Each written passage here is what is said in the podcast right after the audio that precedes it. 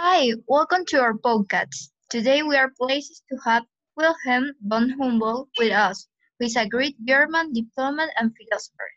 Hello, Wilhelm. How are you? Hello, Rosangela. Very well. Thanks for inviting me to your podcast. Great, Wilhelm. Tell us about your achievements. Well, I'm a linguist. I made important contributions of the philosophy of language and no linguistics and to the theory of practice of education. This is incredible. You also made a contribution to liberalism, right?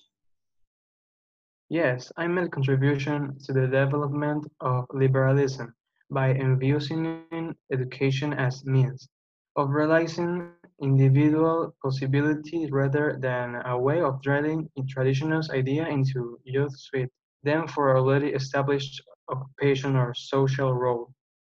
I am the architect of the Humboldtian education ideal, which was used from the beginning in Prussia as a model for its system of public education, as well in the United States and Japan.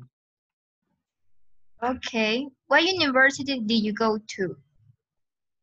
After completing studies at the University of Jena, I formed a close lifelong friendship with Friedrich Schiller. I heard that you created a university. That's true. I was responsible of religious affairs and public education, and I was chiefly instrumental in founding the Friedrich Wilhelm University at Berlin.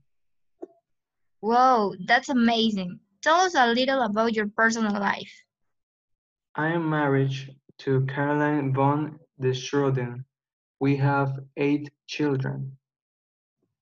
Great. I also know that you are a great philosopher.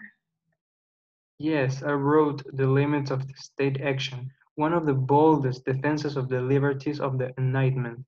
I outlined an early version of what Mill would later call me harm principle.